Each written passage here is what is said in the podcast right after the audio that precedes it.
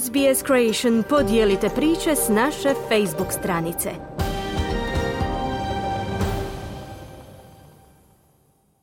Radio SBS, program na hrvatskom jeziku, ja sam Mirna Primorac.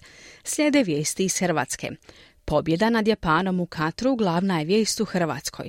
Pohvale nogometnoj reprezentaciji stižu iz cijelog svijeta. Zbog stotinjak dojava o postavljenim bombama evakuirani su sudovi i trgovački centri diljem Hrvatske. Počinju konzultacije vladajuće većine s oporbom o obuci ukrajinskih vojnika na hrvatskom teritoriju. Iz Zagreba se danas javlja Siniša Bogdanić.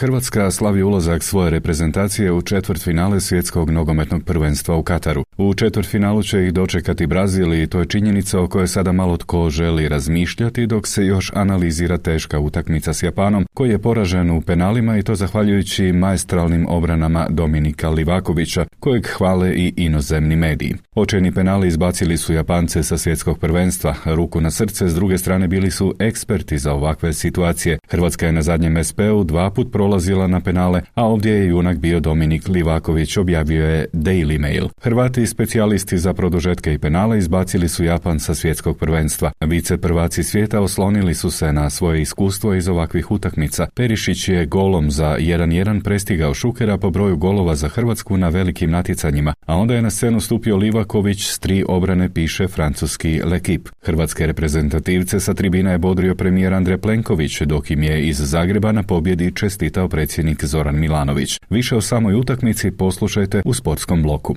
Osim u znaku nogometa, dan u Hrvatskoj protekao je i u znaku dojava o podmetnutim bombama koje su srećom bile lažne. A takvih anonimnih dojava bilo je 93, pri čemu su njih 55 zaprimili pravosudni objekti, a 38 trgovački centri, potvrdio je to ministar unutarnjih poslova Davor Božinović. Dojave su dostavljene putem interneta i iz šturih informacija dostavljenih javnosti može se se sa sigurnošću zaključiti da nisu poslane iz Hrvatske.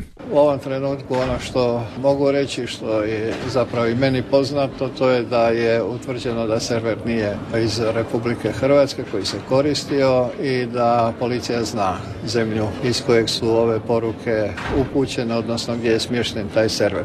Ovo nije nešto što smo ili trebali ili mogli isključiti s obzirom na činjenicu da se u Europi vodi rat, da uz taj rat idu i razne druge aktivnosti, tako da u ovom slučaju ne možemo isključiti čak ni hibridno djelovanje. Ono što je najvažnije, hrvatski građani ni u jednom trenutku nisu bili ugroženi. Tomislav Vukoja, voditelj protoeksplozijske službe ravnateljstva policije za javnu televiziju kaže. Mi imamo i opremu, imamo osposobljene službenika, imamo isto tako tako i uvježbane pse i vodiče, e, pse za detekciju eksploziva i mi smo u ovom slučaju koristili svoje troje, znači i uvježbane policijske službenike, imamo ih dovoljan broj, imamo dovoljan broj pasa za detekciju eksploziva, a isto tako i opremu koju obnavljamo svake godine. Mi ne istražujemo kao protueksplozijska služba pozadinu nekakvog događaja, mi se fokusiramo znači na anonimnu dojavu, na procjenu prijetnje i na eventualnu eksplozivnu napravu koliko bi se pronašla, na koji način bi je uklonili, onesposobili i na taj način zaštitili građane. A sve ovo ostalo prepuštamo kriminalističkoj policiji i ostalim službama koje se time bave. Riječ je o kaznenom dijelu e, lažne uzbune i predviđena je kazna zatvora do tri godine za ovakvo djelo. Ja se nadam da će se počinitelj pronaći. Poslušajte što su nakon što su evakuirani sudovi diljem Hrvatske izjavili predsjednik Vrhovnog suda Republike Hrvatske Radovan Dobronić i ministar pravosuđa i uprave Ivan Malenica. Je meni došao pravosudni policajac i rekao da je stigla dojava o bombi i pitao je da li dopuštenje, da li ja tražim da se napusti zgrada. Ja sam rekao da se napusti i to je bilo točno u trenutku kada smo imali sastanak sa delegacijom e, Vrhovnog suda Ukrajine. I to je bio jedan dosta već prije zamišljen posjetu u kojemu njih zanimaju otprilike naša iskustva vezana uz kaznene postupke koji su vođeni kod nas baš povodom bratnih zločina koji su, koji su počinjeni na teritoriju Republike Hrvatske i obavili smo taj uvodni dio i onda je taman evo smo ga morali prekinuti. Teško mi je komentirati što, čemu se ovdje radi, da li je riječ o lažnoj ili stvarnoj bombi koja se tu nalazi, a evo, prepustio bi zapravo policiji da izvrši pretrage. Pa u Zagrebu, dakle i izvan Zagreba, dakle imamo Dubrovnik, Karlovac, Isak, Split, Velika Gorica.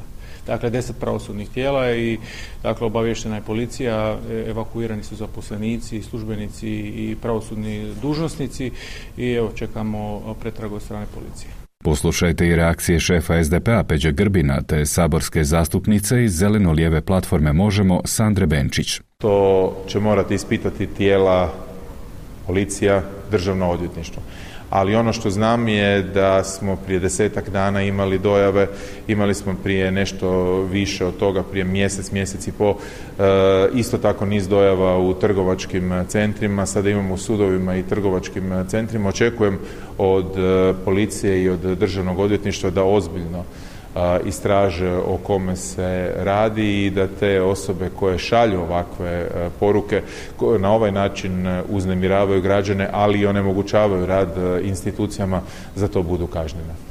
Ja sam samo vidjela da se u vezi Vrhovnog suda, dakle to da je sudac Dobronić to doveo u, u vezu. Sigurno je u vezi situacije koju smo imali u Ukrajinskoj ambasadi prošli tjedan. Međutim, za ovo na sudovima ne možemo reći. Mislim, samo, evo, baš želim naglasiti, bili smo i ja i kolega Grbin i kolega Grmoja upravo u to vrijeme dok se to dogodilo na okruglom stolu gonga o pravosuđu u Hrvatskoj, tako da mm, e, nas je naravno e, sve to šokiralo e, i u svakom slučaju ono što sad treba poduzeti je ostati hladne glave, utvrditi šta se zaista dogodilo, s čim je u vezi, s čim nije i ako treba naravno povećati sigurnost na sudovima. Podsjetimo prošlog petka sumnjivo pismo sa životinskim očima te impregnirano tekućinom karakteristične boje poslano je ukrajinskom veleposlanstvu u Zagrebu, a ista su poslana i veleposlanstvima Ukrajine u Italiji, Poljskoj, Mađarskoj, Nizozemskoj i Austriji te konzulatima u Napulju, Krakovu i Brnu.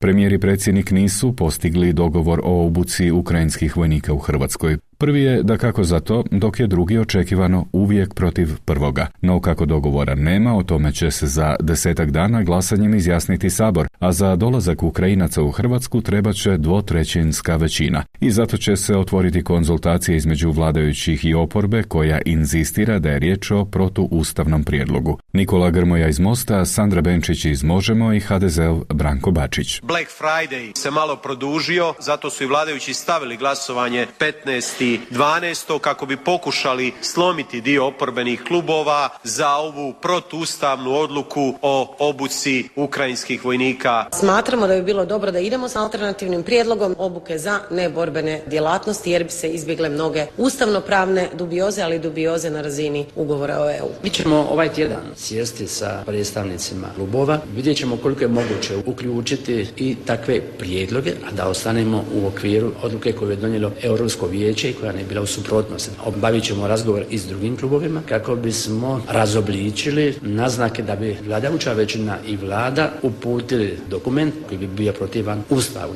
Kao što smo jučer najavili, vlada je odredila nove znatno niže cijene goriva koje vrijede već nekoliko sati. Nove cijene su 10 kuna i 60 lipa za benzinsko gorivo, 11 kuna 59 lipa za dizelsko gorivo i 7 kuna 95 lipa za plavi dizel namijenjen poljoprivredi i ribarstvu. Cijena Eurosupera u dosadašnjem je razdoblju iznosila 11 kuna 48 lipa, a eurodizela 12 kuna 45 lipa po litri. I tu ćemo završiti ovo javljanje iz Zagreba za SBS, Siniša Bogdanić. Kliknite like, podijelite, pratite SBS Creation na Facebooku.